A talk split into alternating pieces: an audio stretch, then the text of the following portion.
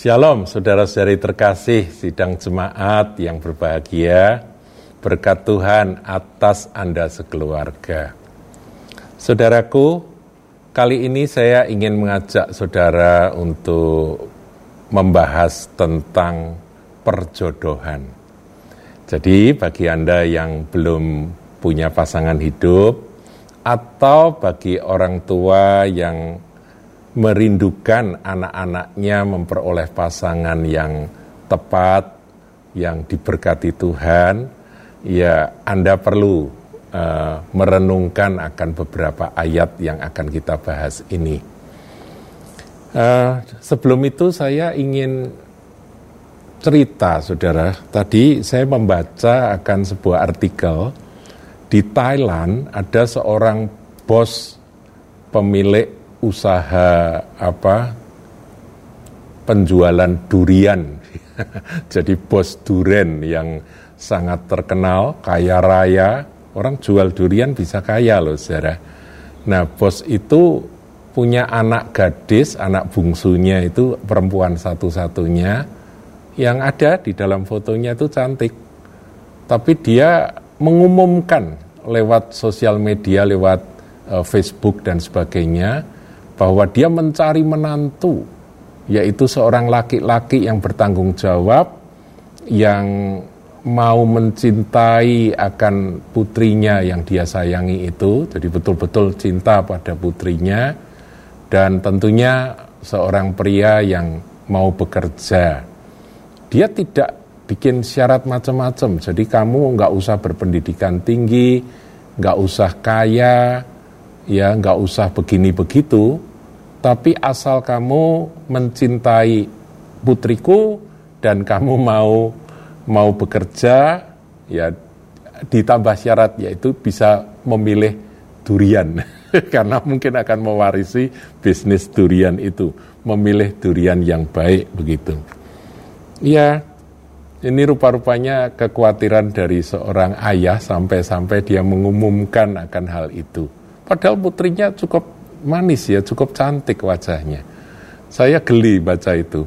Tapi saya juga mikir, kok sampai sebegitunya.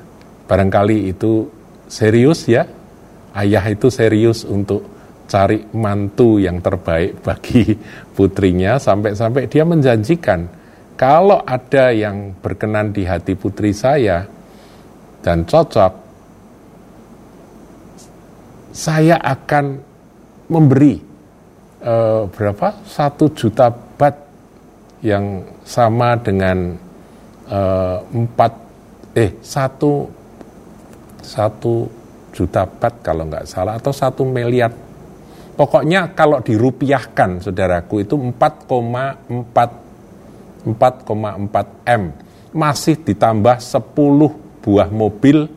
Mobil mungkin mobil usaha ya. Kemudian sebuah ruko dan sebuah rumah Waduh, janjinya begitu. Saya nggak tahu itu ceritanya berkembang seperti apa setelah diumumkan seperti itu.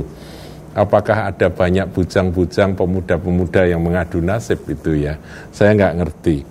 Tapi itu menarik untuk direnungkan bahwa orang tua itu benar-benar mengharapkan putrinya, anaknya untuk mendapatkan jodoh yang terbaik. Tapi ini kan di Thailand, saudara, dan saya kira dia bukan seorang anak Tuhan Bagaimana kalau anak Tuhan?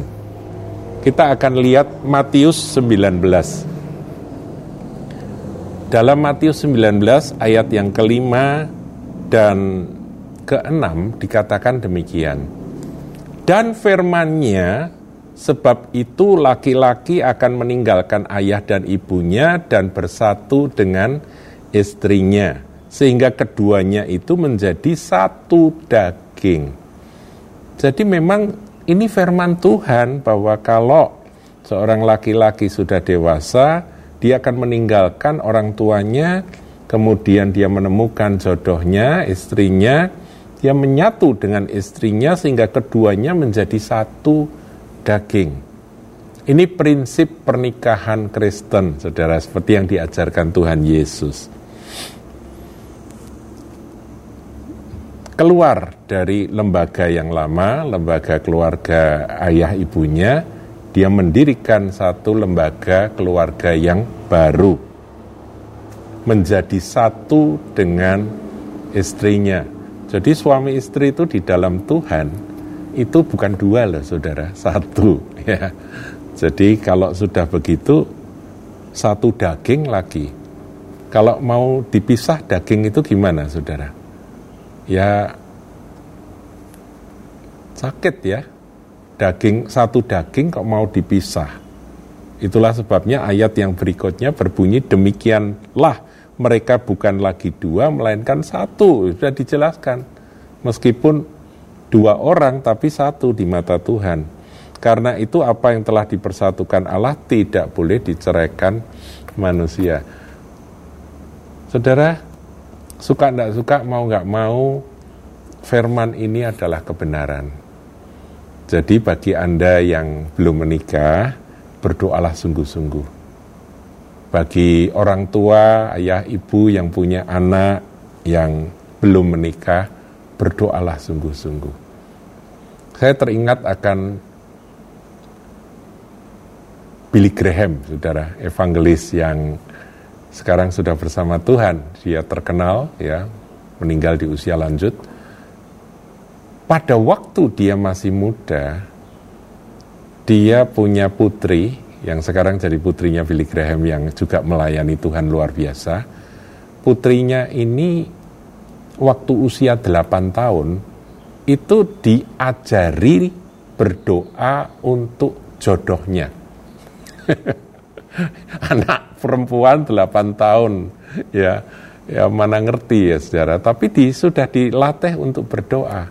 Jadi kelak aku akan punya suami yang datangnya dari Tuhan. Karena itu aku akan minta yang dari Tuhan. Jadi aku nggak mau yang bukan dari Tuhan. Ya anak kecil saudara aku diajari doa seperti itu. Umur 8 tahun. Bagaimana? Saudara ada yang ngajari anak gadis anda usia 8 tahun berdoa untuk jodohnya boro-boro doa untuk jodoh ya ngomong tentang jodoh aja nggak boleh gitu ya Nah, saudaraku, ini adalah uh, satu langkah iman. Kalau kita percaya bahwa apa yang disatukan telah dipersatukan Allah, artinya Allah itu menjodohkan, saudara. Kalau terjemahan lama, apa yang telah dijodohkan Allah. Jadi Tuhan itu matchmaker yang menyatukan antara suami dan istri. Kalau mereka belum bertemu, nanti mereka akan ketemu. Karena ada Tuhan, ada peran Tuhan yang menyatukan mereka. Nah, kita sebagai anak-anak Tuhan, ayo mintalah yang dari Tuhan itu dengan segenap hati, dengan sungguh-sungguh. Dan menurut saya, kalau kita berdoa sungguh-sungguh, firman katakan, mintalah maka kepadamu akan diberi.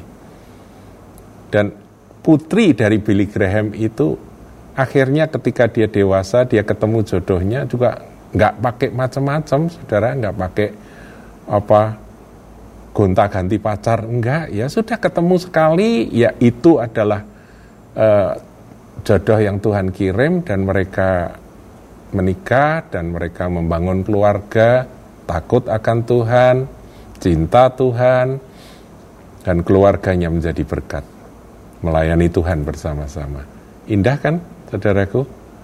Nah, Bukankah kita juga bisa melakukan itu karena Tuhan itu hidup? Minta kepada Tuhan. Tetapi, saudaraku, kita juga harus ngerti kebenaran firman. 2 hmm, Korintus 6 ayat yang ke-14. Saya bacakan ya, saudara. Janganlah kamu merupakan pasangan yang tidak seimbang dengan orang-orang yang tak percaya. Nah, pasangan ini salah satunya adalah pasangan dalam kehidupan pernikahan. Kalau ada yang bertanya, boleh nggak orang Kristen menikah dengan yang tidak Kristen? Jawabnya, nggak usah diperlunak saudaraku bilang nggak bisa nggak mungkin jadi kalau dengan orang yang tidak seimbang kita nggak boleh berpasangan. Tidak seiman ya maksudnya di sini menjadi pasangan yang tidak seimbang dengan orang yang tak percaya. Imannya beda. Yang situ percaya pada yang lain, kita percaya Tuhan Yesus. Nggak bisa saudaraku. Harus tegas dan pasti. Nah problemnya ya, eh, sebelum sebelum saya lanjutkan, saya ingin ngajak saudara untuk belajar ini ya ayat 14. Janganlah kamu merupakan pasangan yang tidak seimbang dengan orang yang tak percaya ini. Ini janganlah kena kuk bersama dengan orang yang tidak percaya. Jadi kuk itu kan kuk itu anu apa? kayu yang diletakkan di di punggung dari ini apa? dari lembu saudaraku untuk menarik bajak atau menarik menarik pedati atau apa pun, menarik kereta begitu. Nah, itu biasanya berpasangan. Ya, kalau saudara bajak dengan dua lembu itu kan atau dua kerbau itu kan pasangan, saudara ada dua begitu ya. Nah, itu kan satu kuknya. Kuk yang dipasang di punggungnya itu kan satu. Nah, di sini terjemahan lain katakan janganlah kamu satu kuk bersama dengan orang yang tidak percaya. Tidak bisa. Gak boleh, saudara. Ya, jadi kita harus menjalani hidup ini kan menanggung kuk ya, memikul kuk. Kita harus bersama dengan orang yang sehati, orang yang sejiwa, orang yang punya Tuhan sama, punya sumber kebenaran yang sama, yaitu firman Tuhan ini. Sehingga ketika ada masalah, sumber untuk menyelesaikan masalah itu satu, sama. Sebab persamaan apakah terdapat antara kebenaran dan kedurhakaan. Jadi yang satu benar, yang satu durhaka. Nggak bisa disatukan. Atau bagaimanakah terang dapat bersatu dengan gelap. Yang satu terang, yang satu gelap. Nggak mungkin. Kemudian ayat 15, persamaan apakah yang terdapat antara Kristus dan Belial. Belial itu uh, artinya, itu ini bahasa Ibrani Belial ini, artinya adalah sesuatu yang tidak berharga, yang tidak bernilai. Sementara Kristus itu adalah sesuatu yang sangat bernilai. Nggak bisa saudaraku disatukan.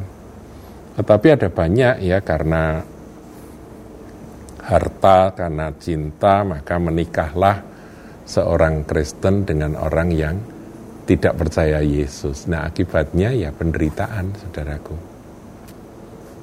Susah ya. Apakah bagian bersama orang-orang percaya dengan orang-orang yang tak percaya? Tidak ada. Jadi bagiannya beda.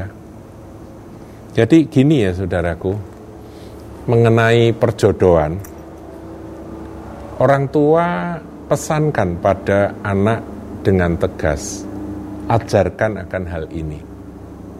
Suruh dan bimbing mereka untuk berdoa bahkan sedini mungkin. Supaya apa? Supaya kelak rumah tangga mereka nggak keliru, nggak salah. Yang satu iman yang sama-sama melayani di gereja aja problem ada loh saudara ya. Kalau kita nggak doa sungguh-sungguh, ya karakter beda, masalah yang masalah yang bermunculan banyak saudaraku. Ini akhir zaman iblis itu akan menyerang habis-habisan akan rumah tangga-rumah tangga pernikahan-pernikahan Kristen supaya kesaksian hidup orang percaya itu diobrak-abrik. Jadi kita harus waspada, saudara. Ke depan, putra-putri kita harus kita berkati kita doakan terus-menerus supaya mereka dapat jodoh yang benar-benar dari Tuhan. Percaya bahwa God is a matchmaker. Dia adalah comblang bagi anak-anaknya. Mari, saudaraku, kita serius dalam hal ini. Ya, nggak usah kayak pedagang itu apa, bos durian di Thailand itu ya sampai ngiming-ngimingi dengan uang 4,4 M kalau kamu bisa membahagiakan anakku, mencintai anakku. Iya, kalau dapat orang yang benar. Kalau orangnya pemain sandiwara, aktor ya dia pura-pura cinta, waduh perayu ulung, ganteng lagi gitu ya, padahal playboy cap kucing saudaraku. Kan sedih. Siapa yang nggak mau diiming-imingi uang gitu, yang mau coba-coba mencari peruntungan ya. Aku ini hoki atau tidak. Nah, itu kan bisa saudaraku ya. Nah, jadi paling tepat itu datang kepada Dia yang Maha Kuasa, Bapak kita yang di sorga di dalam nama Tuhan Yesus. Dia yang akan menemukan dengan pasangan dari anak-anak kita, cucu-cucu kita, atau bagi Anda yang muda-mudi yang belum menikah yang mendengarkan akan uh, renungan ini, berdoalah sungguh-sungguh, jangan salah, jangan keliru. Tuhan Yesus memberkati.